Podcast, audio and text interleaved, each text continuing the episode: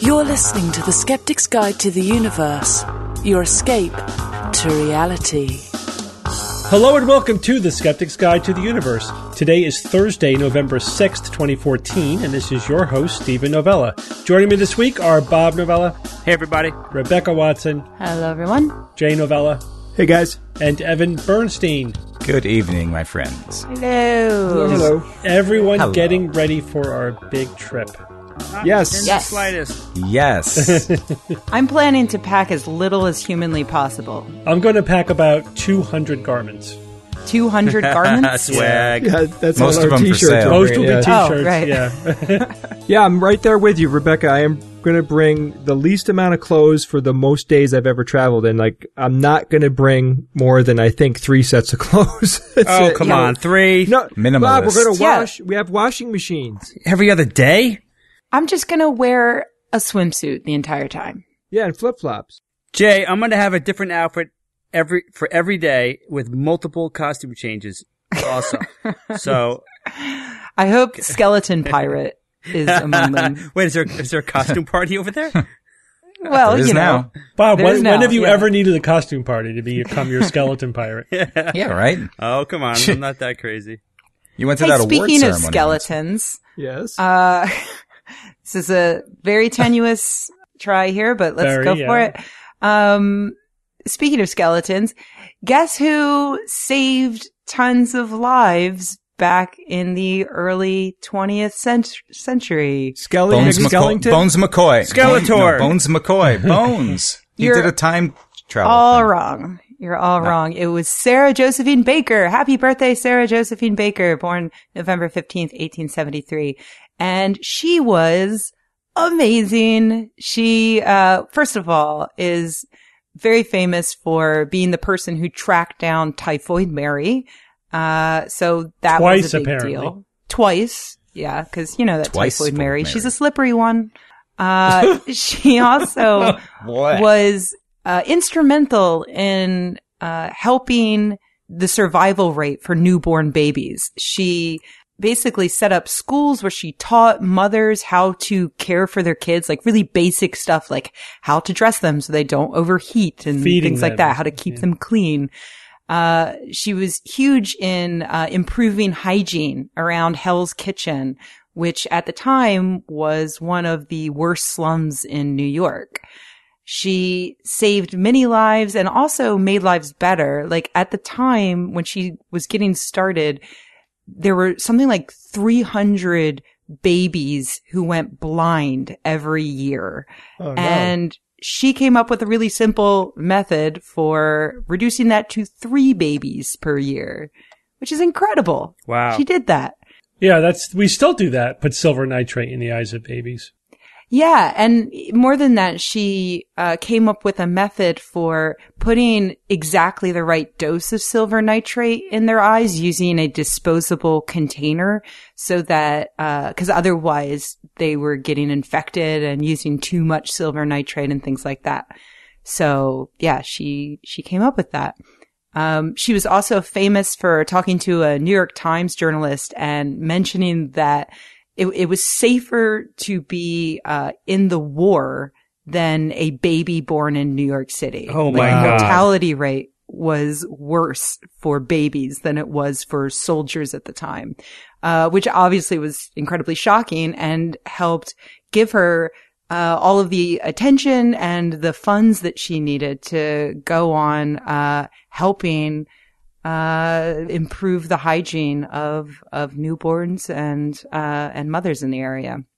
She also came up with an early form of formula, which allowed new mothers to go back to work quickly, which was obviously a, a huge benefit to them. Um, and also I think my favorite thing about her was that through all of this work, she got really famous, and New York University Medical School asked her to come and give a talk. She said she would, so long as they let her enroll. And they said no, but then they looked around to find uh, another person with the same amount of knowledge, like maybe a man, and they couldn't find anybody who had anywhere near her amount of knowledge on uh, children's health. So they went back to her and said, okay, you can enroll. So in nineteen seventeen, she graduated from there with a doctorate in public health. How badass is that? It's awesome. Wow. Pretty badass. That's an amazing woman. Sarah Great Josephine story. Baker. Great. Happy birthday. Yeah, it's unfortunate that Typhoid Mary is like more famous than she is, right? Yeah, what the heck? Yeah, exactly. It's funny. Yeah, she, the quote-unquote villain yeah. is more famous than the hero. All right, well, Bob, uh, your news item actually is somewhat related to this. It's about antibiotics or an antibiotic that's not as an antibiotic. Yeah, this one was actually um, very interesting and exciting. Uh, researchers have developed a new class of antibiotics so different, as Steve said, that it's not even really an antibiotic. It basically uses uh, these cell-like liposomes to hide away the toxins from bacteria to alleviate in- infection. And not only that, uh, one of the really cool things is that it, it'll probably have no contribution to increased bacterial resistance. You guys might know this is this is one of my pet peeves, and uh, I think it should be everyone's pet pet peeve. So I'm kind of I'm going to go off a bit on this. Th- the overuse and misuse of antibiotics over the past couple of generations, it's really a travesty in the making. I, I don't even want to think how future generations are going to view us on on this and and what we're doing. The Centers for Disease Control has stated that almost half of human anti- antibiotic use is so unnecessary and inappropriate that it's the primary reason for bacteria's increasing antibiotic resistance. Um, and also, that's, that doesn't even mention the, the use of antibiotics on animals, which is, a, which is a huge problem as well. So the, the one example that I go to that really gets my goat is when people insist from their doctor, uh, that he or she prescribe antibiotics for a viral infection like a cold. And it's just like, what? This is a, This is a virus. Antibiotics not going to help. And the doctors uh, oftentimes, they will try to explain that this won't work. But, you know, a lot of times they just, they just relent and say, here, just take it then. You add to that things like people not finishing their course of medication, say because they feel better after a few days. So they're like, oh, I don't need to take the rest of those. Wrong. You need to finish it. So what we're inadvertently doing then is essentially accelerating the evolution of harmful bacteria. So, and, and even these, the last ditch effort, powerful antibiotics that we use, you know, as a last resort, even these guys are starting to fail one by one. So what we're doing now is we're just essentially spiraling down into this, into this pre-antibiotic era in which many or most infections could be d- deadly. Could be, you can get, you can get a scratch and you could, you could die from it potentially, uh, or pneumonia or, or, or, or, tons of surgeries. It's, it's incredible. Some bacteria, in fact, were already in this era since there's nothing left that can defeat them. So there, there are certain bacteria that there's basically nothing we could do. Just pretty much make the patient comfortable. And that's where we are. And it just, and it's just going to get worse. And then as bad as that is, even the, if you look at the future, you know, the potential future development, even that looks pretty damn bleak. Here's a, here's a quote from an American medical researcher, Doctor Henry Miller. He said, "The number of drug and biotech companies developing new anti- antibacterials is shrinking. This decline is due to a number of factors, including lack of industry productivity, low return on investment of antibacterials compared with other therapeutics, difficulty in identifying new compounds with traditional discovery methods, regulatory requirements that require large and complex c- clinical trials for approval, and initiatives that encourage antibiotics to be used as sparingly as possible to minimize the spread of resistance." So even, so even the future does, is, you know, I'm usually pretty positive and optimistic about the future, but even that doesn't look very good. So yes, definitely not encouraging. But despite all of this, uh, there has been a really interesting advance on this front. Uh, researchers from the University of Bern announced recently that they've created this n- entirely new approach to dealing with bacterial infections. And n- not only does it look really promising, but it also has none to minimal potential for increasing bacterial resistance, which is really the, the icing on the cake. Because even if, if we came up with a new, a new antibiotic that was completely conventional and, and very, very effective, is eventually even that that would fall. So what we really need is something like this that is com- that's completely different. So what they did is they achieved this by engineering nanoparticles to form liposomes, um, which resemble the membranes of cells. You may have heard of, of liposomes in the context of uh, of them delivering medicine to patients' cells. So these liposomes, though, act as decoy cells. So they lure bac- bacteria to them and they attach to each other. And the lipo- liposomes then absorb all the exotoxins uh, that the bacteria would have released um, onto healthy cells. So once these toxins are gone, it's much easier for your body to deal with and, and get, you know, and, and get rid of the, uh, the formerly very virulent bacteria. And then the toxins themselves are also safely eliminated without the risk to normal healthy cells because they're in these liposomes. And then the other key thing here is that more, moreover, since the bacteria are, are not directly attacked, there's no selective pressure for them to evolve any resistance. Because think about it. You know, you're just basically soaking up these toxins. You're not attacking the bacteria. So the bacteria don't even know really that anything is going on or anything is wrong. Uh, they just pretty much do what they normally would have done. Now, this looks very promising, but of course, we got to keep in mind it's only been tested in mice so far, and uh, the results have been very positive. Uh, basically, the control mice died and the other ones didn't. I mean, it was really, it looked really good. Uh, but of course, there's still a long road ahead of them, and they got to prove the efficacy for humans, and then they'll, they'll roll it out, uh, you know, to the general public. But a lot, lots of things can go wrong. Uh, you know, as promising as this looks, uh, who knows what, what could happen, and who knows what, uh, uh, the bacteria can, can, can do to deal with this. I'm not sure what they could do, but uh, nothing would surprise me. Like I mentioned earlier, it's important to stress that this strategy is so different from other methods that it's not even technically an antibiotic. So, so you can't even really call it an antibiotic. But this no, it's is, really, it's really an antitoxin. Right. So th- this is exactly the kind of out of the box strategies that we need to, to defeat these guys. And I hope, uh, I hope it's a, a tremendous success and they continue thinking outside the box to, to deal with this, because things keep going the way they, they seem to be, it could get nasty pretty pretty fast. But we should point out that not all infection-causing bacteria have exotoxins. Not all right, bacteria. Right. Yeah. Hashtag. Oh. Right. Uh, but some of the really nasty ones do, like botulinum. Yeah. Uh, Clostridium botulinum specifically is the bacteria. Uh, diphtheria, tetanus, right? The Clostridium tetani. So, yeah, so some of the, some of the nastiest bacterial diseases are a product of exotoxins. Yeah. There's, there's, there's also endotoxins, which when the bacteria keeps the toxins inside of itself and releases it only when it dies and lyses. Yeah. Yeah. I didn't know this, but some of these exotoxins in their pure form are among the most nasty poisons known. They are like at the top of the list. They're well, for really, potency. Yeah. Doesn't necessarily mean that what they do is the nastiest, but you know, if you gram for gram, they right. can That's... they can cause the most damage. Like right. I think uh specifically botulinum toxin, which I inject into people, is the most potent toxin that we know of. The reason for that is that um how it works is it gets taken up into the into the nerve terminal, and then it cleaves specific proteins that stop the the nerve from functioning. But each molecule, you know, of the botulinum toxin, the active part, does not get used up in the reaction. So it could just happily just go around, you know, one little molecule destroying all of the, the proteins, uh, in the nerve until it just goes through its normal lifespan and, and de- eventually just degrades because proteins don't last forever. But, um, yeah, it's very potent. A tiny amount could have a huge effect. All right. Thanks, Bob. Let's move on.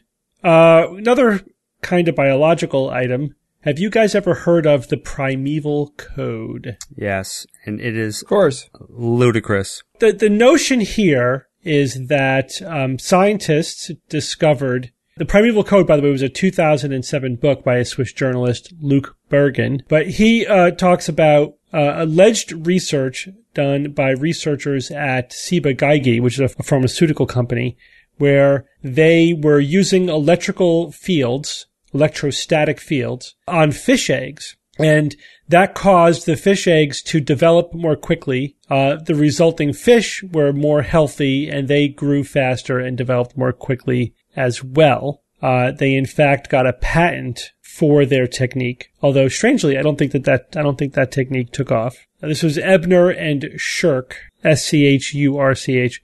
The Ebner-Schurk effect, I don't. think was ever replicated. I don't think it achieved scientific legitimacy. But the the Primeval Code goes much beyond just making fish eggs grow faster. That notion is that the, by using the electrostatic field on seeds, the seeds will revert, their D N A will revert to a more evolutionary, evolutionarily primitive state, turning them into super crops. Oh my God. Really? So, yeah. So, okay. Wheat, for example, will will I love fiction. mature in weeks instead of months, and corn will grow twelve ears per stalk. What? And, and they'll many- they'll be resistant to pesticides and uh-huh. and will won't need fertilizer. Like there are these magical nope. crops, you know that no Roundup. Yeah, either. that are no pesticides, no fertilizer, much more productive, much healthier, much better for you. Like every wet dream you could imagine about what you would want out of a crop, all by just subjecting the seeds to this electrostatic field, which returns them to their evolutionarily natural state before people started messing with them. You know, I don't, I don't think you can add a layer to this to make it more wrong. Every conceivable layer is so wrong, or not even wrong. It's just like, like the opposite. It's like, Not, not even wrong. Not even oh, wrong. Oh my you could, god! You could throw a quantum or a nano in there and uh, go in that direction. True. So, so how can we buy this, Steve? yeah. So, but it is fun to talk about all the ways in which specifically it is wrong. Yes. So, first of all, you, you can't alter the expression of D N A with an electrostatic field. There actually, it actually has been studied. It does have some effects. Yeah. So it causes cells to differentiate more quickly, meaning so if you have like a stem cell, it might cause it to more quickly differentiate into a specific kind of cell, but it reduces its proliferation, so they don't they don't make as many. It's not really, it doesn't cause this accelerated growth that they were talking about. But what he's saying is in the Primeval Code is that it actually causes the genes to revert to a more primitive state. So that makes absolutely no sense from an evolutionary point of view, for a couple of reasons. So multiple different kinds of changes occur to the D N A through evolution. For example, chromosomes can either duplicate or can fuse, and genes can be duplicated, and genes will have point mutations or specific mutations within their code so that the proteins change. But also there could be mutations in regulatory genes so that the expression of genes can be turned on and turned off. So the one little kernel of truth here is that it is possible, right, pun intended, for mutation to turn off a, a gene, as you know, through evolution. Um, and then you you turn that that regulatory gene back on, right? You, you reverse the mutation so that the gene is turned back on. Then you'll turn back on the production of that protein that was turned off through evolution. The problem is that when you have a dormant gene, you know, a gene that is a, a relic of evolution, there's no selective pressure to keep mutations from accumulating in that protein. So you end up with a really mutated version of the, of the protein. Like, for example, uh, you may have heard about experiments to have hens grow teeth, right? Yeah. Birds, birds don't have teeth, but they evolved from dinosaurs who did have teeth, from non-avian dinosaurs, and some some of them, like chickens, still have still have the genes for teeth. They're just not expressed. But if you if you could put mouse mesenchyma onto uh, the jaw of a developing fetal chicken, the signals from the mammal will turn will cause the chicken teeth genes to turn on. That's both terrifying and hilarious. Yeah, so the you idea get, of a chicken with teeth. But the teeth are are really malformed, you know, because that's even funnier. Actually, they, like, I feel so, bad so for the chicken, but British chicken. Oh, the image in my head is I was very thinking funny. The same damn thing. Uh, they've been mutating. I didn't say it. They've been mutating for a hundred million years, you know. So anyway, so that you there's no way to reverse the course of evolution. It, that information is not in the D N A. It, a lot of it is lost. A lot of it is just changed. Yeah, well, it's where just, is it then? It's just not there anymore. It, the information's lost. Information is never lost. No, you're right. Yeah. yeah. All right. Except in a black hole. So that's strike number Maybe. two. And then the other thing is, this is such an absurd expression of, you know, the naturalistic fallacy of the notion that anything that is natural has got to be better, and, and any intervention by man is artificial and therefore bad. This is like taking it to a really ridiculous extreme. The, and essentially what they're saying is that the last thousands of years of cultivation, of selective breeding and hybrids and selecting plants, made cr- our crops worse. It, it completely backfired. Yeah. They, and they, they kept must doing have, it. They must have systematically been selecting for the worst varieties of everything. What? So are they saying that, like, the corn that was found by man so many years ago is actually better than the corn we have today? Essentially. Yes. Well, it wasn't corn when they found it. No, I mean, that's actually the worst example to pick. Corn yeah, evolved, was cultivated from teosinte, which is a barely edible, this sort of tiny thing with a few hard kernels. And you could actually see the see the cultivation of corn over three thousand years to, you know, with larger ears, more kernels, you know, et cetera, more juicy, softer. The same thing is true pretty much of anything that we eat. You know, we've we've taken them from barely edible things to, you know, the plump and juicy fruits and vegetables that we all take for granted today. It just makes no sense. There's, there's, why would cultivation have made things worse? It just, it's hard to even yeah. make any any kind of sense out of that at all. Yeah, like they kept trying to make it better, and it kept getting worse every generation. Well, that's not actually cultivation. That's another word. That's yeah. de- that's decultivation. And you know, right. at, w- at least they should have picked a crop where we have no record of its ever of its history through cultivation, right? right? At least go, at least use that as an example, not corn, which I think is probably the worst example they could use. So this thing is still bouncing around. It's it's uh the, this whole idea the the primeval code. I think. The reason that such stories persist is just because it's the narrative, right? The narrative is nature is good, corporations are evil. You know, that they, they say that, you know, Ciba Geigy, when they made this discovery, they patented the discovery and then suppressed it and squashed all research and kept anybody else from doing research on it because they want to sell their pesticides. Yeah, Steve, I think one of your, your commenters, uh, to your blog made the point that if you wanted to, to hide a, a discovery, the last thing you'd want to do would be, it would be to patent it, right? Well, when you patent it, you make the information public, but in exchange for protection, intellectual, yes. you know, pr- protection. Uh, but the other thing is their patent actually expired. Yeah. Lack of payment in ninety-nine. I yeah. Think. They just, yeah. So it's out there. So if this, if this effect were real, it's open source. Anybody can do whatever they want with it. Why aren't they? Hmm. There's no way that twenty years ago somebody could have made a, a discovery that no one has replicated, no one has duplicated, especially now the patent protection is gone. It would have been built on on basic science that was out there, that everyone would know. But that doesn't drive the narrative. The narrative of the evil corporation requires that discoveries can be hidden from the world. And it it just doesn't make any sense. It just doesn't pass the smell test. Yeah, I mean, it, it, of course, that makes me think of the quote, the standing on the shoulders of giants. And, and you know, th- this guy's standing on in midair. He's got nothing under underneath. Yeah. Him. All right. Well, Evan, you're going to tell us about an interesting discovery made by Curiosity. Mm-hmm. That's right. The Curiosity rover has yielded the mission's first confirmation of a mineral mapped from orbit, which is yep. very cool.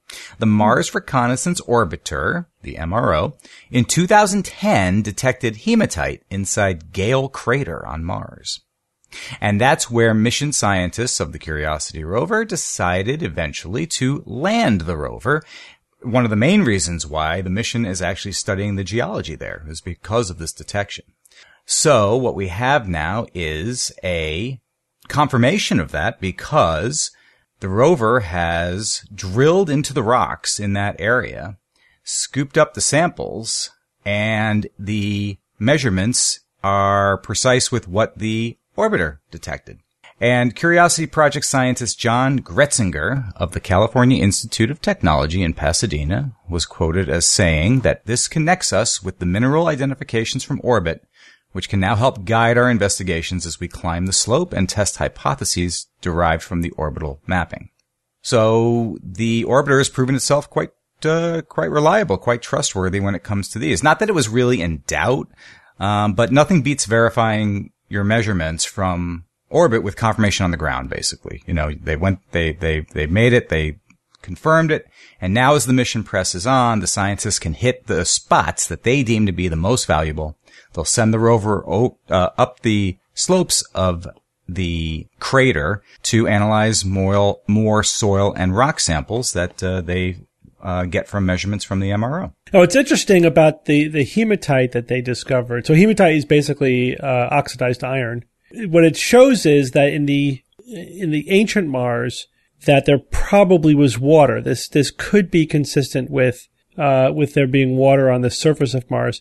They actually have samples that show different levels of oxygenation, of oxidizing, I should say, and that could indicate that there was some kind of a gradient, which again could be consistent with there being there being water on the surface of Mars. So that's that's why they're so interested in hematite, because that, you know, that could give them uh confirmation that that's the case, chemical, you know, mineralogical confirmation. Sure, and it's probably, it's another step uh, or a piece of the puzzle as to eventually uh getting confirmation that the mic- that there were microbes once on Mars, yeah. May still be microbes on Mars. It's interesting because one of the articles actually said that this latest discovery underlies the need for surface operations on Mars, and they said if uh it's it's gives us yet another reason to even put uh people on Mars to to verify that. And I, I thought about that a little bit. And I was wondering, do, do you think we have the technology now that if we were to be able to, I know getting to Mars is a huge deal, but do we, do you think we have the technology now that when the people arrive on Mars, they'll be able to get out their, you know, machines, tools and stuff and be able to verify these things relatively quickly? Yeah, I guess it depends on what tools they can bring with them. If they have all the equipment with them, they should be able to do it fairly quickly. And Jay, it's interesting you mentioned that um, about, you know, bringing stuff in the technology. I, I had a uh, brief uh, email exchange with one of the scientists who's working, who's part of this project. There's dozens of scientists, but one of them and I had an email exchange earlier, and he, he brought up the point that, you know, if this, with the, with the hematite that's there, if we can uh, find ways to make use of that to turn it into usable iron or steel or something, we can actually build things while we're there on Mars and sort of have an, an iron age on Mars. And to think about it that way is kind of a really, really cool thought. Yeah, if there's a lot of it there, it could be an easily accessible source of iron. Yeah, I think doing doing a lot of um, you know, pre-gaming at Mars before you get there is a, is a, is a key way to go, especially in terms of things like uh, you know, creating your own fuel to get back to Earth. Imagine you go there and you've already got, you know, or, you know, a rocket's worth of, uh, of fuel for you to take off and head back to Earth. That would be incredibly advantageous. Yeah, and water and oxygen and... Send as, the robots first. Yeah, the robots, if they could, they could do three D additive printing, you know, with yeah. using, like, turn the hematite into some kind of, uh, of a metal, that uh, iron that they could three D print with, they could make dwellings that have a thick enough shielding, you know, to protect from, sure, yeah, co- you know, the cosmic rays, et cetera. So, yeah, you wouldn't want to send people there unless there already was a reasonable infrastructure that the robots built for us. That would mm-hmm. be the way to do it. All right. Uh, Jay, you're going to tell us about HAARP closing, which has got some conspiracy theorists in a tizzy. I understand they're in a tizzy. Yeah, where are all of our earthquakes going to come from? That's what HAARP is, right? This is going to be a huge disappointment to all the conspiracy theorists out there. They must be like, so on some level, I guarantee you that some of them are disappointed that they won't have it to blame, uh, you know, or spin their ideas from. So the U S Air Force notified Congress that it plans to shut down HAARP. And even though I, I know what HAARP is, I didn't know all the details until I, I did some research on it. So what is HAARP? I literally only know it from conspiracy theorists blaming it for earthquakes. Uh, HAARP is very interesting. So it stands for High Frequency Active Auroral Research Program. And it was funded in nineteen ninety and construction started in nineteen ninety-three. It was jointly funded program. It was a jointly funded program including the U S Air Force, the U S Navy, uh, the University of Alaska, because it's in Alaska, and the De- Defense Against the Dark Arts. I mean, Defense Advanced Research Project Agency. That's DARPA. DARPA. Yeah. Not to so, be confused with DERPA, which is a very different thing. DERPA. So what does the U S government claim the facility in Gakona, Alaska is used for? What's the cover-up? The cover-up is it's for developing ionospheric enhancement technology for radio communications and surveillance. And that does sound a little sketchy, right? I mean, sounds yeah, ominous. What the hell does that mean? Conspiracy theorists like just eat up titles like that or explanations like that, and this is where their crazy stories come from. But actually, uh, the work that's done at HAARP seems pretty mundane when you when you take a closer look.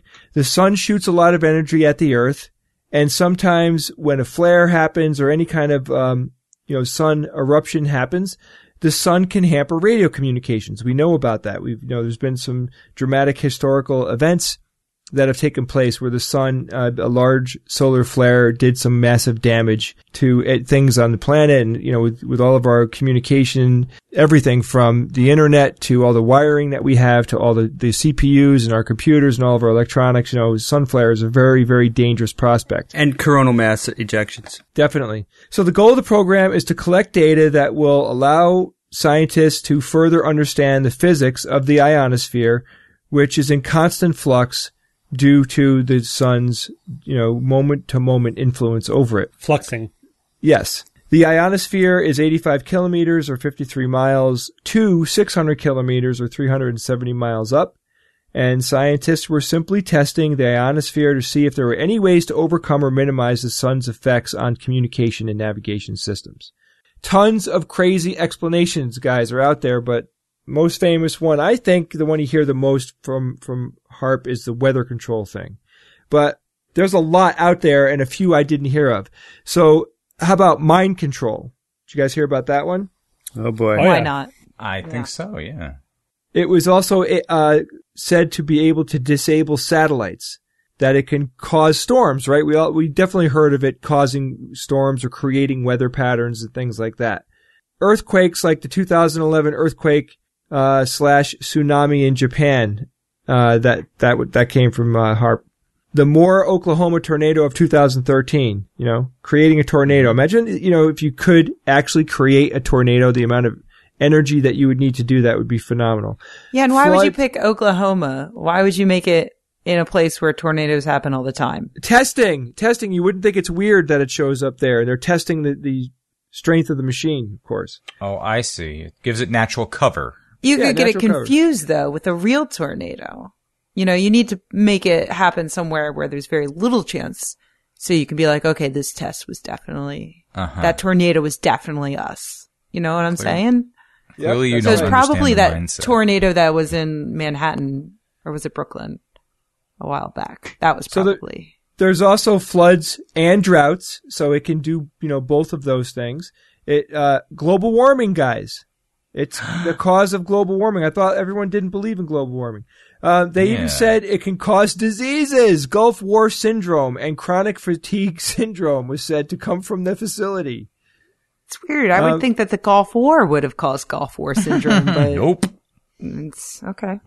Nope. But don't don't the forget, guys. Did. It also um, did horrible things like caused the mm-hmm. T W A Flight eight hundred, and it also caused the two thousand three destruction of the Space Shuttle Columbia. Did it uh, assassinate the president in nineteen sixty-three? It must have. It uh, it did. As soon as you said it, yes, it did. See that? Uh, but the best one, I think, I, out of all the stuff that I read, was that it can alter the very fabric of reality. Oh, my God. I knew right. it. Because okay, if you're going to be that far unhinged, you might as well unhinge all the way. Yeah. So, what you know... Th- The mystery, the mystery that was shrouded in this facility was non-existent. So here's a very interesting thing. Did you know that HAARP, first, it cost more than two hundred ninety million dollars to build it, and that it created the first artificially produced aurora in two thousand five? Hmm. That's pretty cool. Um, but hmm. ironically, the HAARP facility and what was done there was very, uh, it was a very open book to the world. Like, they let everybody know what was going on. All the activity at HAARP was logged and made available to the public. They had yearly open houses where anyone, any citizen of any country could go and get a full tour of the entire facility, no restrictions. And the research done there was frequently published in journals. And also, they even had summer school for visiting students. When I, when I read all of that, it completely took away any mystery that was left in the back of my mind about what they were actually doing there. I mean, there was no mystery. There is no conspiracy theory. It was simply studying the ionosphere. Done. That's what they want you to think. mm-hmm. Basically, HAARP is going dark, is what you're saying. Mm. You're just going, going underground. Of, of course, it's so easy to to uh, for them to deal with this. They're, they're just going to keep up the same old crap. Well, everyone, we're going to take a quick break from our show to talk about one of our sponsors this week, The Great Courses. Yeah, we talk about The Great Courses a lot, and that's because they're amazing. They've been doing college-level courses on a variety of subjects for twenty-four years, allowing people to learn at their own pace subjects like science and math and history and art and music, pretty much anything you want to know, you can find out through the Great Courses. So this time, guys, I listened to Neil deGrasse Tyson's Inexplicable Cosmology chapter, and as usual, it was very fascinating. He talked about fusing quantum mechanics and general relativity into unified theory and other things like E M C equals M C squared, virtual particles, and the universe's horizon.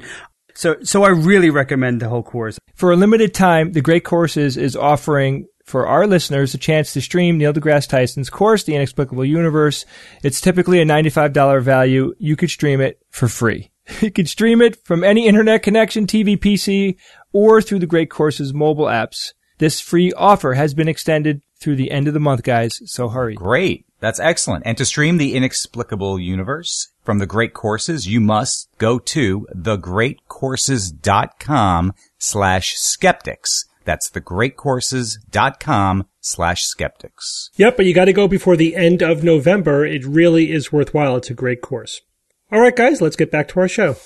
All right, Rebecca, you're going to tell us about some recent votes about labeling and banning G M O. Yeah, if you've been paying attention here in the United States recently, we had uh the midterm elections, and there were a number of ballot initiatives that uh dealt with G M Os. So here's what happened with a few of them. There there were a couple that were G M O labeling initiatives. These are these have come up twice before in two different states, and they got shot down both times. And, uh, spoiler alert, they got shot down each time this year as well. The idea is, you know, we've talked about this on the show before. It's the idea that any raw product that had been genetically engineered in any way would have to re- require or would have to have genetically engineered, uh, plastered on its packaging. Um, any packaged food that had any product in it with genetic engineering would have to say produced with genetic engineering or partially produced with genetic engineering on its package. Uh, so that's the idea. In uh, Oregon, that was one. Um, the initiative was narrowly defeated by fewer than fifty-one percent of voters. But uh, notable is that it's the costliest ballot measure on record. The uh pro supporters raised more than eight million dollars. And that's really noteworthy because the, uh, anti of all the, you know, the opponents of all of these, um, initiatives, it's always like Monsanto and DuPont and these large companies. So generally they are already spending millions and millions of dollars. And so the, uh, people pushing the initiatives are pretty much always pushing uphill. But in this case, they did an amazing job raising a crap load of money. They still lost, uh, but it was really close. So the supporters claim that it's a consumer protection law. It educates shoppers about what they're choosing. Uh, opponents, uh, argue that the initiative puts undue stress on farmers and food pro- producers, uh, to, and I quote, separate, repackage, and relabel their products and ingredients, which can come at the cost of hundreds of millions of dollars, which then increases the total amount of money that shoppers would have to pay for groceries. Although there was a study done, uh, in Oregon by, uh, Eco Northwest, which found that labeling would cost a medium of median of two dollars and thirty cents per person per year. But then there are also uh the problem of the fact that this would create two new state oversight agencies as well as an inspection program to enforce the measure. And all of that would end up costing taxpayers more than fourteen million dollars every budget cycle. I also want to point out, Rebecca, that that study you cited with the median cost of two dollars and thirty cents per person per year was done by the Consumers Union, which is anti-G M O. It's also an outlier.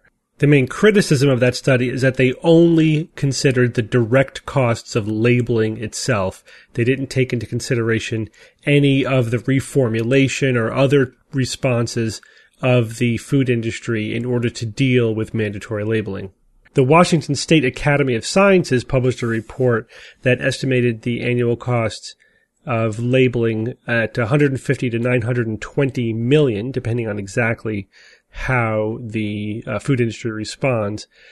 And a Cornell University study estimated that mandatory labeling would cost about two hundred twenty-four dollars a year for a four-person family, or one point one billion dollars annually just for New Yorkers, which is what, what the study focused on. So the issue of cost, you know, is actually fairly complicated, and but most estimates range a lot higher than that Consumers Union study. The other thing that opponents brought up is that there are exemptions for things like dairy and meat products, restaurant meals, ready-to-eat meals, cafeteria meals, and other things like that. So the initiative would be unfair to some food producers, and so some foods wouldn't even be labeled as genetically engineered, even if they are. And conversely, foods like sugar could be labeled as genetically engineered even if they're not, since the sugar could come from genetically engineered beets but not actually end up containing any genetically engineered content in the end. So uh the uh, opponents uh won that one, like I said, pretty narrowly though. So you can expect this to continue in future. Uh also in Colorado, there was a labeling law that was also defeated. Um, a hundred million dollars in total has been spent by supporters of G M O labeling, uh, which is just an insane amount of money. But again, it's a drop in the bucket compared to companies like Monsanto and Dow and DuPont. And obviously, like, it's working. That amount of money that G M O label supporters are spending is, it seems to ha- be having an impact at the polls, because, um, they are definitely gaining support, and these things are only being defeated narrowly. Well, well, in Colorado, it wasn't narrow. It was like sixty-six to thirty-four percent. Oh, right. Yeah.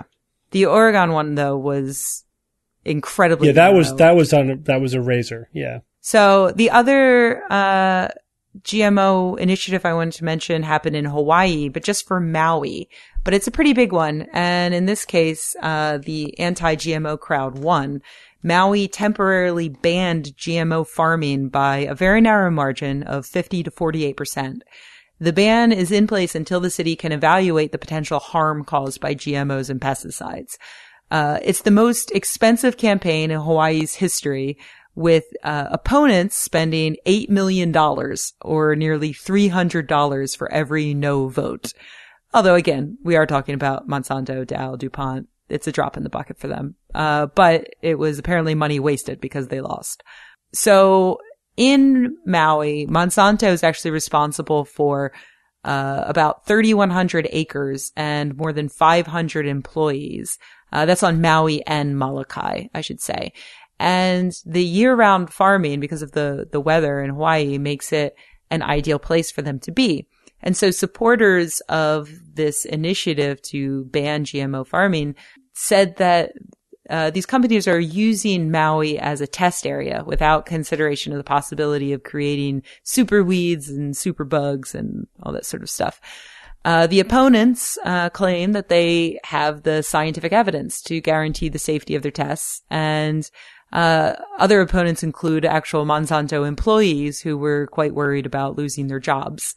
So who knows, but it's a pretty drastic thing. It's, it's one of the most drastic, uh, initiatives to pass of late, but we'll have to see where it goes, because again, this stuff never seems to end.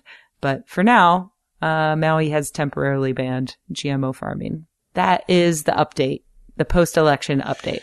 Yeah, we could also mention that Vermont, I, I don't remember if you said this, Vermont actually passed a law. This is not a voted on as initiative. They they passed a law requiring labeling, which is going into effect in twenty sixteen. Yeah, that that was done back in July, I think. Yeah, and that yeah. is, uh, and that's being opposed in court. Right. Yeah, it's it's all tied up, so who knows if it's actually going to work out. And yeah, that's what I mean about this stuff just never ending. Like, I mean, Monsanto's obviously not going to go down easy on this. Uh, so, you know. Well, it's not just Monsanto. I mean, pretty much farmers are against labeling initiatives. Farmers generally, like, you need a lot of money to yeah. protest this stuff and to tie it up in the courts and to, you know, get your commercials on the air and things like that. And so that stuff is primarily coming from these companies. And so that's what I mean. Like, yeah. This is not going to be an easy job for anti-G M O, the anti-G M O crowd. Yeah. Pr- yeah. The anti-labeling coalition essentially is the biotech firms, like you mentioned, farmers groups, and also food-producing companies like Pepsi, Land O'Lakes, Smuckers are, were mentioned. Right. And then the uh, the pro-labeling is organic farmers, the organic, you know, lobby, and more grassroots, you know. Yeah. In, in Maui, there were like the main board was like included spiritual advisors and yeah. things like that. So there's like a definite culture clash that's happening, I yeah, think. You could kind of understand in Hawaii because they don't have their history prepares them to be distrustful of big agricultural companies? The anti-G M O uh, groups in Hawaii uh, seem to be uh, pushing their side using like a like a pro-native Hawaiian sort of spirit. And, you know, yeah, like I, I think with, with their history, it's it's certainly understandable. Yeah, I mean, I, I make no secret of the fact that I'm anti-labeling because I don't think that it uh, is science-based. You know, there. Yeah. It's one thing to say if companies want to voluntarily label their food as G M O-free, go right ahead. If that's a selling point, fine. Mandating it, though, then that's the government saying this is information that is valuable to consumers, but they've already determined that the produce is safe. They've essentially already determined through the F D A, the E P A, et cetera, that there is no difference to the consumer. And so what is the point of labeling? Of course, we know what the point of the point of labeling is to demonize genetically modified produce. It is part of the campaign to completely ban it because, you know, labeling it is the first step, you know, in, in fear mongering about it. But it's really clever. I have to say it's really clever. It's hard because it enables the pro-labeling Um, proponents to say, well, all we're asking for is information. You know, we want transparency. Are you, what are you trying to hide? You know, it's a really easy position to defend. And I, it's a lot harder to explain, well, by mandating labeling, you're implying that the information is important. You're implying that it's something that consumers need to be wary of or need to be scared of. And you can actually cause misinformation by providing too much information, which sounds counterintuitive. It's a hard argument to make. So it's kind of a brilliant campaign. It's kind of a win-win, you know. If they, if it's labeled, then that's, they're on their way to further the campaign of demonizing G M O. If it doesn't, then what are you trying to hide? All we're asking for is transparency. They kind of could sell it either way. But hopefully, I'm just have to hope that in the end, that the science will prevail. All right. Well, we have a couple of uh, quick interviews that we're going to do this week, and then we'll go on to science or fiction. So let's go on with those now.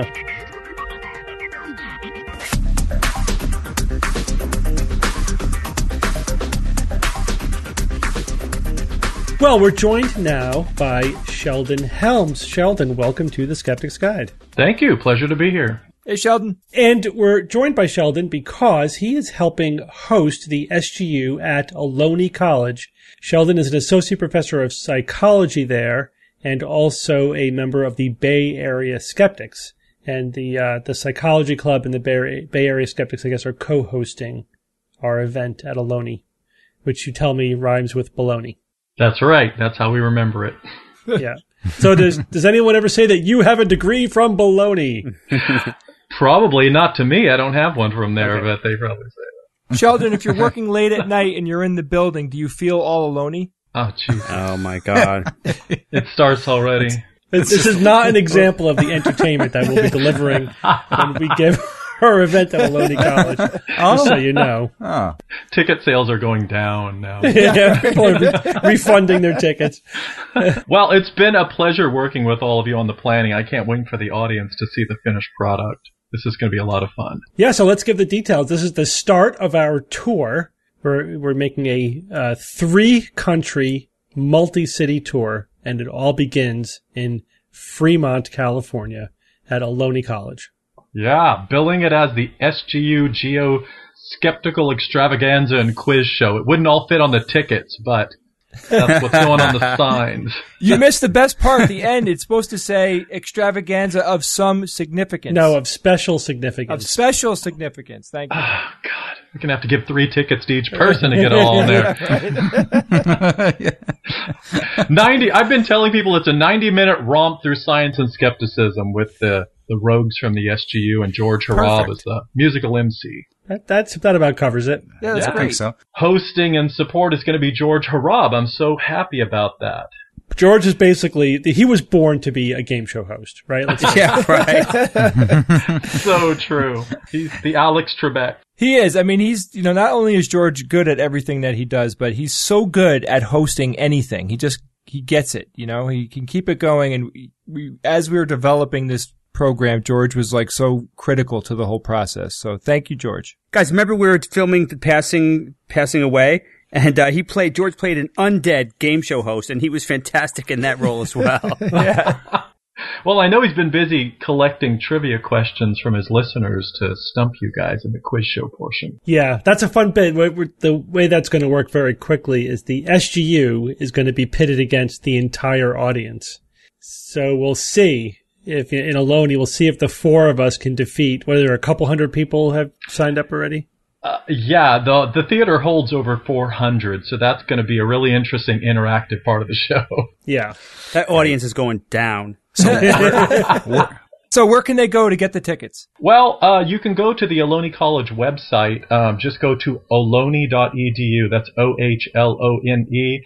And in the search field, just type in psychology speakers. It'll take you right there. Or, of course, you know, you know in your show notes and all that stuff as well. So, Sheldon, tell us a little bit about your involvement with the Bay Area Skeptics.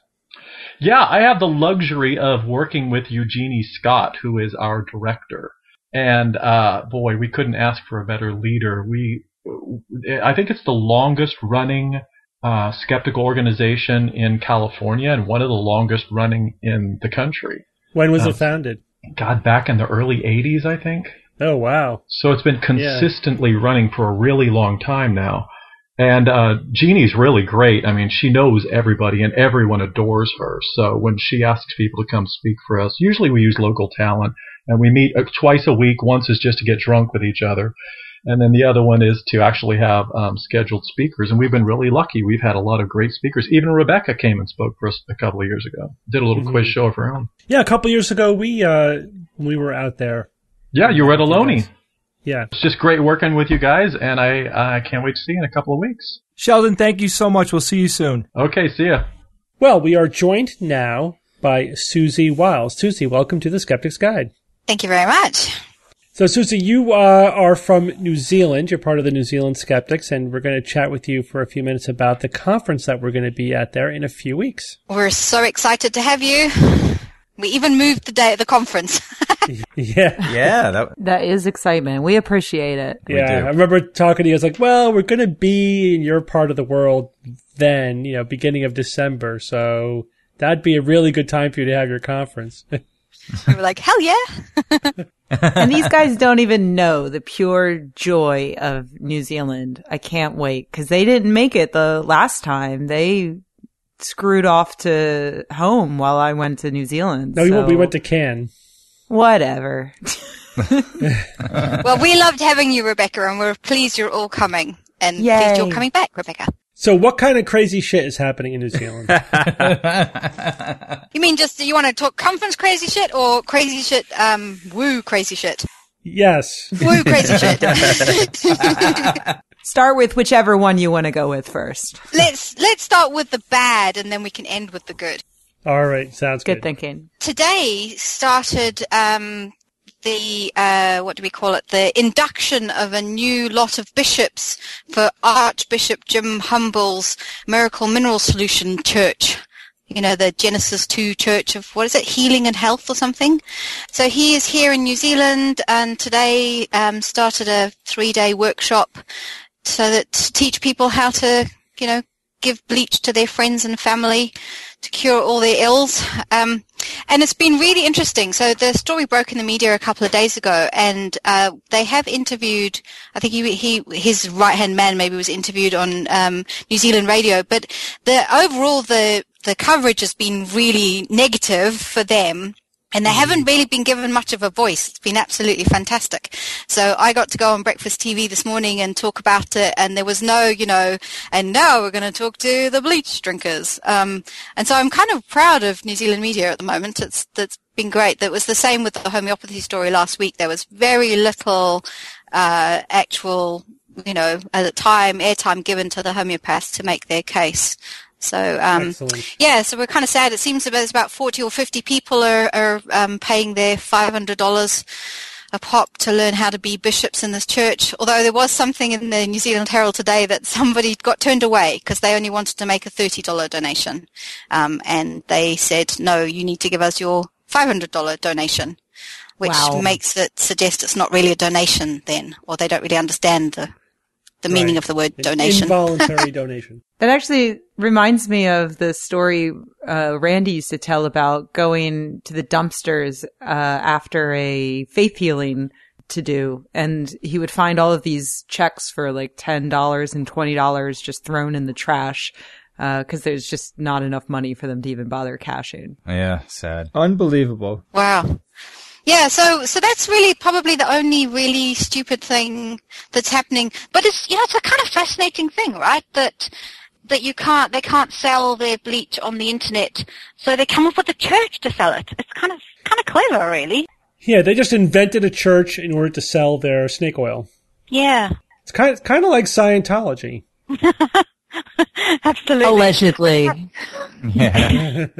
Don't sue us. In my opinion. I was kind of hoping to get mention of the Church of the Flying Spaghetti Monster on T V this morning, but I forgot. So uh, never oh. mind.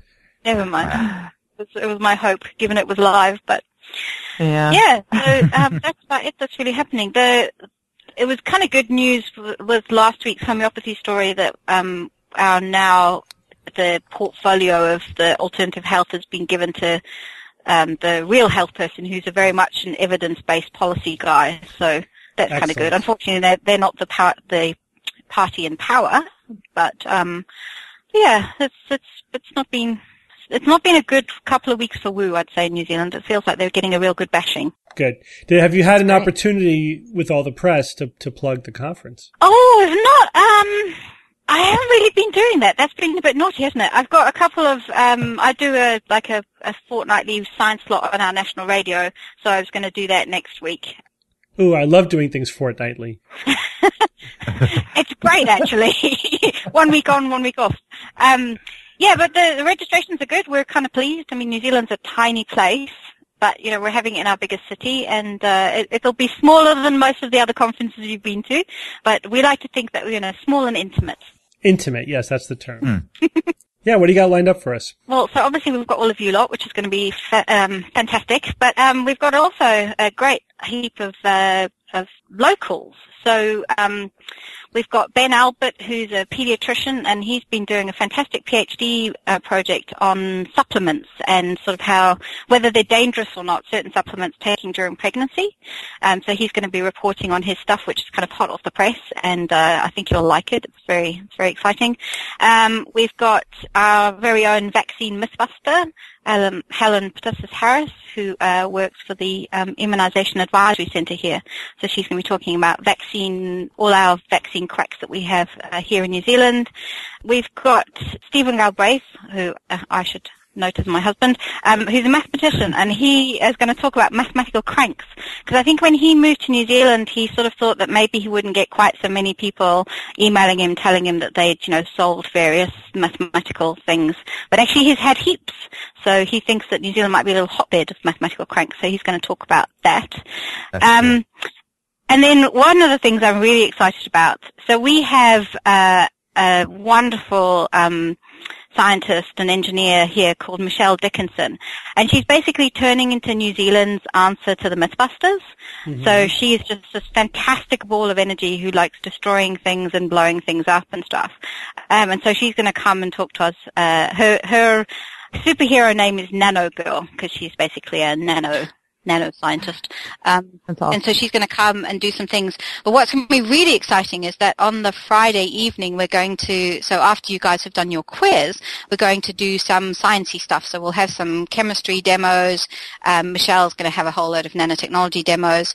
And then, um, because I am there, there'll be lots of things that glow in the dark as well. So we'll yeah, do... Yeah. Um, I understand it. You like bugs that glow. Uh, bacteria, yeah. So I make bacteria that glow in the dark. And so um, I, I make nasty bacteria glow in the dark, so yeah. things like T V and various other things. So I won't be bringing those along. I'll be bringing some ones that aren't so deadly, um, or in fact aren't deadly at all. And then we'll be, yeah, we'll be various opportunities for people to play with glowing bacteria too, or have their photograph taken using the light of glowing bacteria. Um, cool. So it should be fun. So we'll have basically hands-on sciencey things plus you guys. So that'll be sort of the kickoff on the Friday, and then the Saturday will be, you know, talks by various people. Um, so no, it should be fun. One of the other things that'll be very cool, and I'm really looking forward to, uh, is a guy called Toby Ricketts, who's a filmmaker, and he is at the moment trying to Uh, make a film about tax and religion. And it's inspired by the fact that in New Zealand we have a company called Sanitarium, who are our big uh, maker of breakfast cereals, um, but they're owned by the Seventh-day Adventists. And so they don't pay mm-hmm. any tax. Uh, and so he's sort of writing a, um, he's doing a film about them. And so it'll be really interesting to hear how he's getting on with that. I have managed to indoctrinate my daughter um, into not We, you know, we go, when we're in the supermarket, she points them out, the Sanitarium rice bubbles and things, and she's like, they don't pay any taxes. They're really evil, aren't they, Mummy? So um, she's eight. She's good at that. In fact, she even told her grandparents when she was staying with them once that they bought the wrong cereal. She didn't like their cereal because it was this company. So, yeah, so this should be fun. Still anybody out there that wants to get tickets for the New Zealand Skeptical Conference, where do they need to go, Susie? They need to go to conference dot skeptics dot org dot n z. And yeah, sign up. Auckland, fifth to the seventh of December. That was .nz for those of us that don't say Z. Well, that's that's the test. If you can figure out where to go online, you can get in. If you yeah. can't even figure out N Z, then you don't belong at the New Zealand Skeptics Conference. I guess you're right. Well, what if David Young wanted to go? He he lives in China. He doesn't know about Z. He might know about Z. He lives in Hong Kong. That's like a very British. All right, Susie, thanks for joining us, and we look forward to seeing you in person in a few weeks. Yeah, very, very soon. Awesome. Thanks yeah, a lot yeah. for having me. Well, everyone, we're going to take a quick break from our show to talk about a new sponsor that we have this week, Sansaire, which is a, believe it or not, a cooking device for sous vide cooking. Jay, I know you've been, u- Jay and I both have one, and we've been using it, and it's actually quite interesting. I tried it. I actually have one now, and it's very interesting. But to put it simply, the device controls the temperature that you're cooking at. You put you put the meat that you're cooking in a plastic bag, and it's suspended in water. And what happens is that the device actually cooks the meat at a lower temperature, and it cooks it perfectly evenly. So, as an example, when you cook a steak, that's the steak is actually being cooked more on the outside and less as you go deeper into the steak. With this device, it actually cooks everything at the perfect cooking temperature, so the entire piece of meat, whether it's fish, chicken, or steak, is cooked at, at a specific exact temperature. And I have to admit, I was had no idea how things were going to turn out, and it was fantastic. Yeah, it's really easy. I mean, the thing I like about it is you basically just throw everything in a bag, you set the temperature you want, and you just forget about it for an hour or whatever. You can't really overcook things this way. I made some steak recently with it, and then I just seared it very quickly after I – it was cooked perfectly evenly all the way through, and then I just seared the outside, which I think made it taste a little bit better. And it was great. It was really easy. Well, the, the two things that were really impressive for me is that you can cook – you can cook your food completely unattended. Just walk away, watch a show, and you don't have to worry about it. And the other thing is that um, you can't overcook. If, if you invited people over and they're like one hour late or even three hours late, it doesn't matter. It'll you'll still be okay with it. It's still fine. The Sansaire is used in some of the world's best restaurants. And restaurants have been using similar devices like this for years, but they traditionally cost around one thousand dollars. Fortunately, Sansaire makes it reasonably priced. And for our lucky listeners, the Sansaire costs only one hundred seventy-nine dollars. It's regularly one hundred ninety-nine dollars, but for S G U listeners, it's one hundred seventy-nine dollars. All you need to do is go to w w w dot sansaire dot com and use our promo code SKEPTICS at checkout. That's w w w dot sansaire dot com. All right, thanks, guys. Well, let's get back to our show. It's time for Science or Fiction.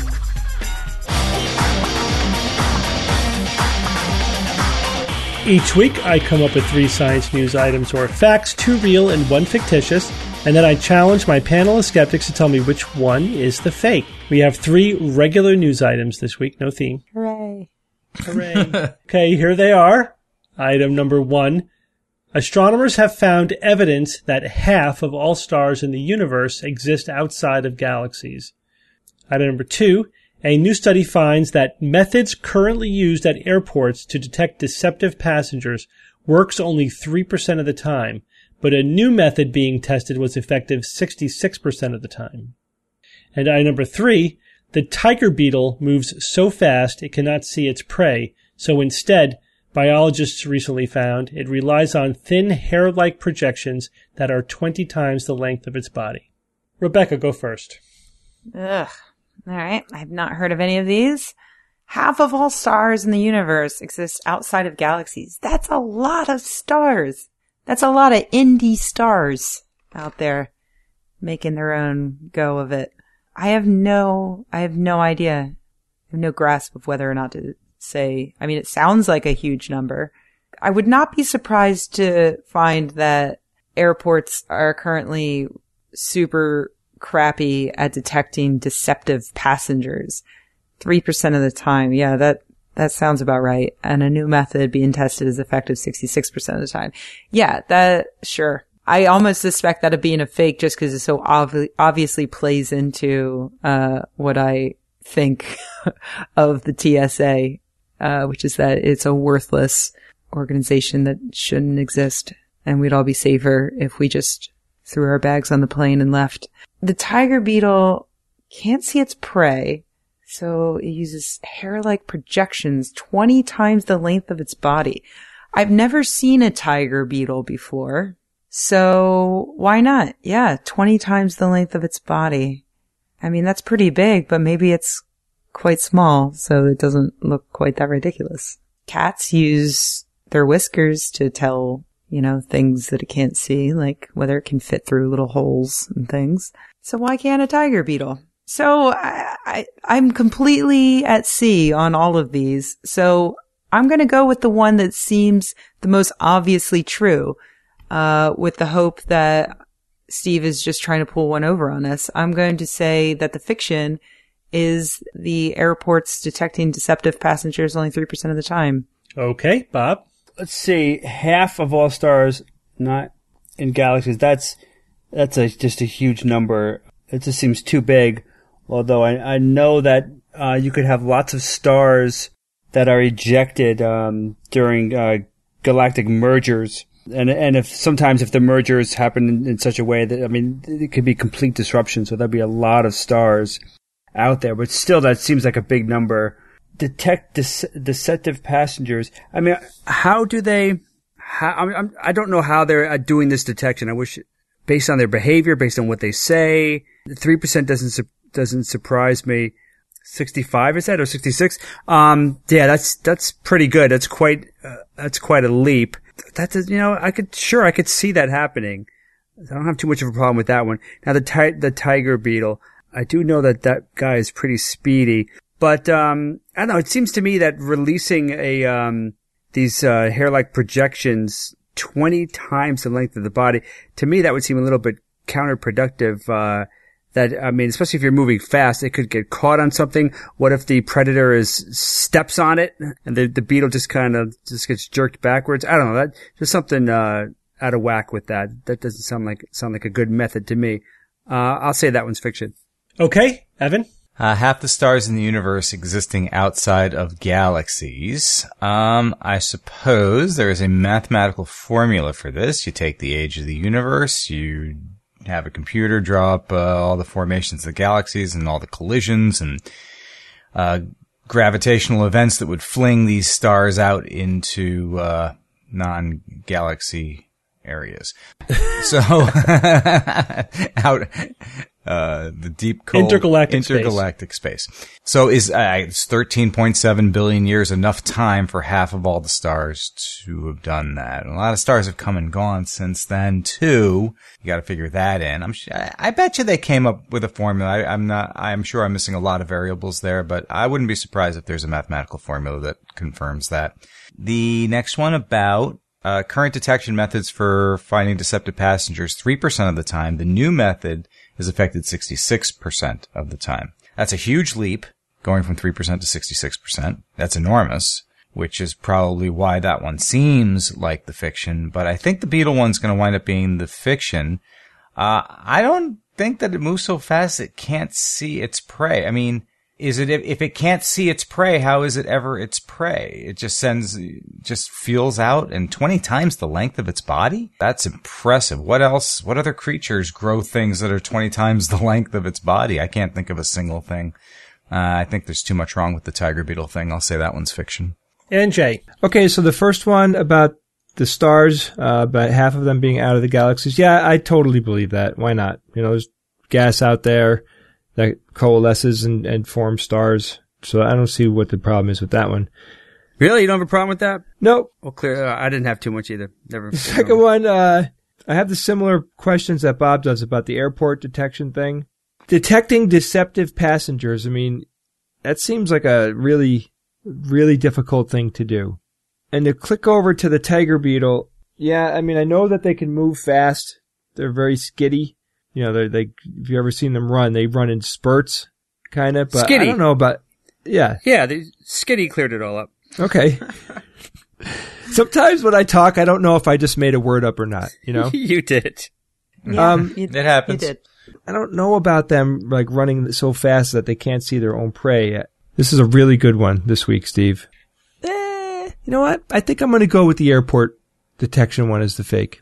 Okay. All right, good. We got an even split between two and three. So I guess I'll start with number one. Since you all agree that astronomers have found evidence that half of all stars in the universe exist outside of galaxies, you all think that one is science, and that one is science. Damn, man. Okay. Explain yourself. That was very surprising. Yeah. Jay, because stars are made in galaxies, you need the gravity and the clouds and everything in galaxies. Oh, I didn't think about that. Stars. So they got flung out of the galaxy after they were made. They, oh, yeah, they got flung out of the Ejected. galaxy. Yes. And Evan, this is not based upon computer simulations. This is based upon direct observation. Yes. Hmm. So astronomers looking at intergalactic space see a little glow. There is a glow in the background in between the galaxies that they believe is stars. It's just this background oh, the, haze of stars between the, ghost the galaxies. Light. Yeah. And it, they and they calculate how many stars it would take to create that, that glow, and it's it's as many as all the stars in the galaxies themselves. So half of all stars are flung out, existing in between the galaxies. Very interesting. That is an incredible discovery. It really is. Yeah, it is. I was, I, that, this one might have got me. I was surprised yeah. by that when I read it. You know, they, they say that, well, imagine, which is always fun to do, imagine you live on a planet circling one of these stars. There could be like no other stars around you. You're out in the middle of, of nowhere. Your night, the night sky would be filled with galaxies, not stars, uh, depending on how close you were to other galaxies. But I wonder, Steve, if you could track that, the evolution of that percentage over time and how that would track, yeah. right? Yeah, it'd be interesting. Yeah. Pretty cool. All right, let's go on to number two. A new study finds that methods currently used at airports to detect deceptive passengers works only three percent of the time, but a new method being tested was effective sixty-six percent of the time.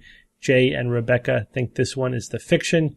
Evan and Bob quite gullibly believe this one is true.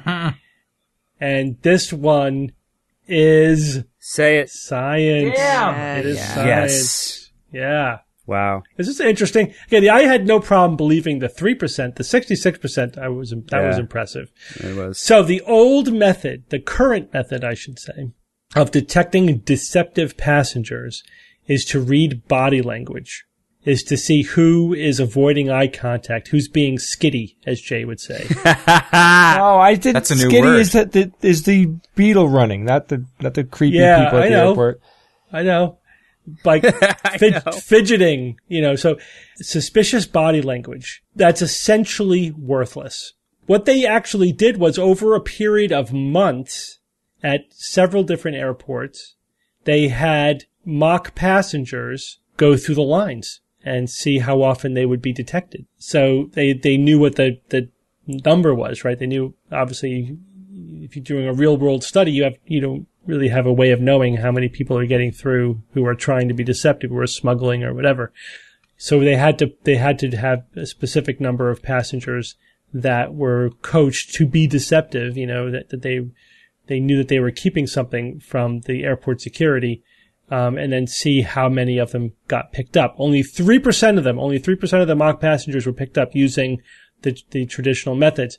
The new method, which apparently in this study picked up sixty-six percent of the mock passengers, was to engage passengers in conversation and then to look for deceptive behavior in the style of talking, specifically increasingly shorter responsive responses, evasive or erratic responses were very predictive. So they basically would, you know, the goal is to chit chat with the passenger and ask them, the, the questions aren't important. How long did it take you to get to the airport today? Who are you going to see? You know, where, where are you visiting? But that's not new though. They've, they instituted that like a year or two ago. That's not what the article I'm reading says. So it, it's not, maybe, maybe some, some airports have instituted something like this, but there's, uh, they're calling this the new method called controlled cognitive engagement. Yeah. I and remember reading about it like a, like a year or two ago when they were testing it out in various airports. Yeah. I mean, well, now the test is done. Yeah. Okay. So now, the now they're going to start talking to us. Yeah, yeah, it's, right? it's already, it's happened to me at a few airports, and it's the yeah. most eye rolling thing I've been through. Like, yeah. Fuck you. I don't want to tell you where I'm going. None of your business. But apparently it works. Yeah, you're very you're very suspicious, Rebecca. Yeah. I don't know. I mean, it seems like that would be fraught with error too. And they're only they're only of course showing the true positive rate. I won- wonder what the the false positive rate was. Yeah. Like how many people do they think are suspicious when in fact they're just not having a good day? All right. There's I mean obviously there's no foolproof method. But this I mean I think the the really interesting thing here is that looking at how fidgety people are is worthless. You know, that the, the just looking for suspicious behavior is doesn't tell you anything. All right, let's go on to the tiger beetle. This one's interesting. The tiger beetle moves so fast it cannot see its prey, so instead biologists recently found it relies on thin hair-like projections that are twenty times the length of its body. That one is the fiction. It's partly true, though. It's based on a, a true story. So the tiger beetle, did you know that the tiger beetle, relative to its size, is the fastest creature on Earth? I didn't know that. There are half-inch long beetles that can move one hundred twenty body lengths per second, which is five miles per hour. It's kind of scary. That so, is so skitty, I can't believe it. At human scales, that would be a human being running four hundred eighty miles an hour. Wow. That would be fast. one hundred twenty body lengths per second. Thing is super fast. So at peak speeds, it's moving so fast that its visual system cannot process visual information. So it really, it moves so fast it can't really see. It can't process its visual information. So biologists were curious, well, how is it when it does these spurts, these, these sprints to get its prey, how the hell is it seeing its prey? How is it getting the prey? It has these big mandibles, and it has to know when to open them. It can't open them too soon because then it will get snagged. You know, it'll, it'll be at high risk for getting stuck on something. And it has to close it right when it gets to the prey. Mm-hmm. So they set up a dummy situation to, and and filmed the tiger beetles with high-speed cameras. What they found was that um, you know the, the beetles were able to open up their mandibles pretty much right before getting to the prey and then closing them Uh, right on the prey. And I guess by analyzing the images that the beetle would be seeing, what they suspect is that when, you know, if you're, if you're running up on something very quickly, right towards the end, it's going to get very big very fast, right? It's going to be small, small, small, small, small, small, and then big. So as soon as the image gets big, that's how, that's when they know they're getting close, and that's when they open and close their mandibles. Sounds pretty obvious to me. Yeah, it sounds pretty obvious. That's why I did. I wouldn't use this one as the science, because I'm like, oh, it's, I'm not sure what the science would mm. be. The beetles actually are seeing their prey. Okay. Uh, but just they're using just the blurry image, just the, the relative size of the blurry image in their visual field to know, to, to estimate how close they are to their prey. That's what the biologist concluded. I made up the whole bit about the long hairs, which, you know, I had to make it seem interesting, but just a little bit beyond plausibility. It's not that implausible, because that they could have the hairs all curled up, you know, and then extend them to to sort of feel where the prey is in front of them. Yeah, but you're so you're moving like you're like uh like Flash, and you're yeah. gonna you're gonna you're gonna extend this little hair-like thing ahead of your motion. Right. That's you why know? it was Tra- fiction. Yeah, trailing I can see, but well, whatever. I got I got Rebecca and Jay. Yeah, good job. Fifty percent, not bad. Okay. Jay, do you have a quote for us? I have a quote sent in from a listener named Matt Kay, and this is a quote uh, by a French economist named Thomas Piketty. It's from, I guess, a, a book that he wrote called Capital in the twenty-first century. Are you ready, Steve? Yes. Without precisely defined sources, methods, and concepts, it is possible to see absolutely everything and its opposite. Cool. Thomas Piketty! Thomas Is it Piketty? Pick, Piketty or Piketty? Spell it. Per, persnickety. P I K E T T Y. Thank you for joining me this week, everyone. Thank you. Sure, Thank Steve. You. Got one more show to do next week, and then we're on our way down under. Look forward to seeing you all in person. Yes, I forget what oh, you yeah. all look like. Yeah. But until next week, this is your Skeptic's Guide to the Universe. The Skeptic's Guide to the Universe is produced by S G U Productions, dedicated to promoting science and critical thinking. For more information on this and other episodes, please visit our website at the skeptics guide dot org, where you will find the show notes as well as links to our blogs, videos, online forum, and other content. You can send us feedback or questions to info at the skeptics guide dot org. Also, please consider supporting the S G U by visiting the store page on our website, where you will find merchandise, premium content, and subscription information. Our listeners are what make S G U possible.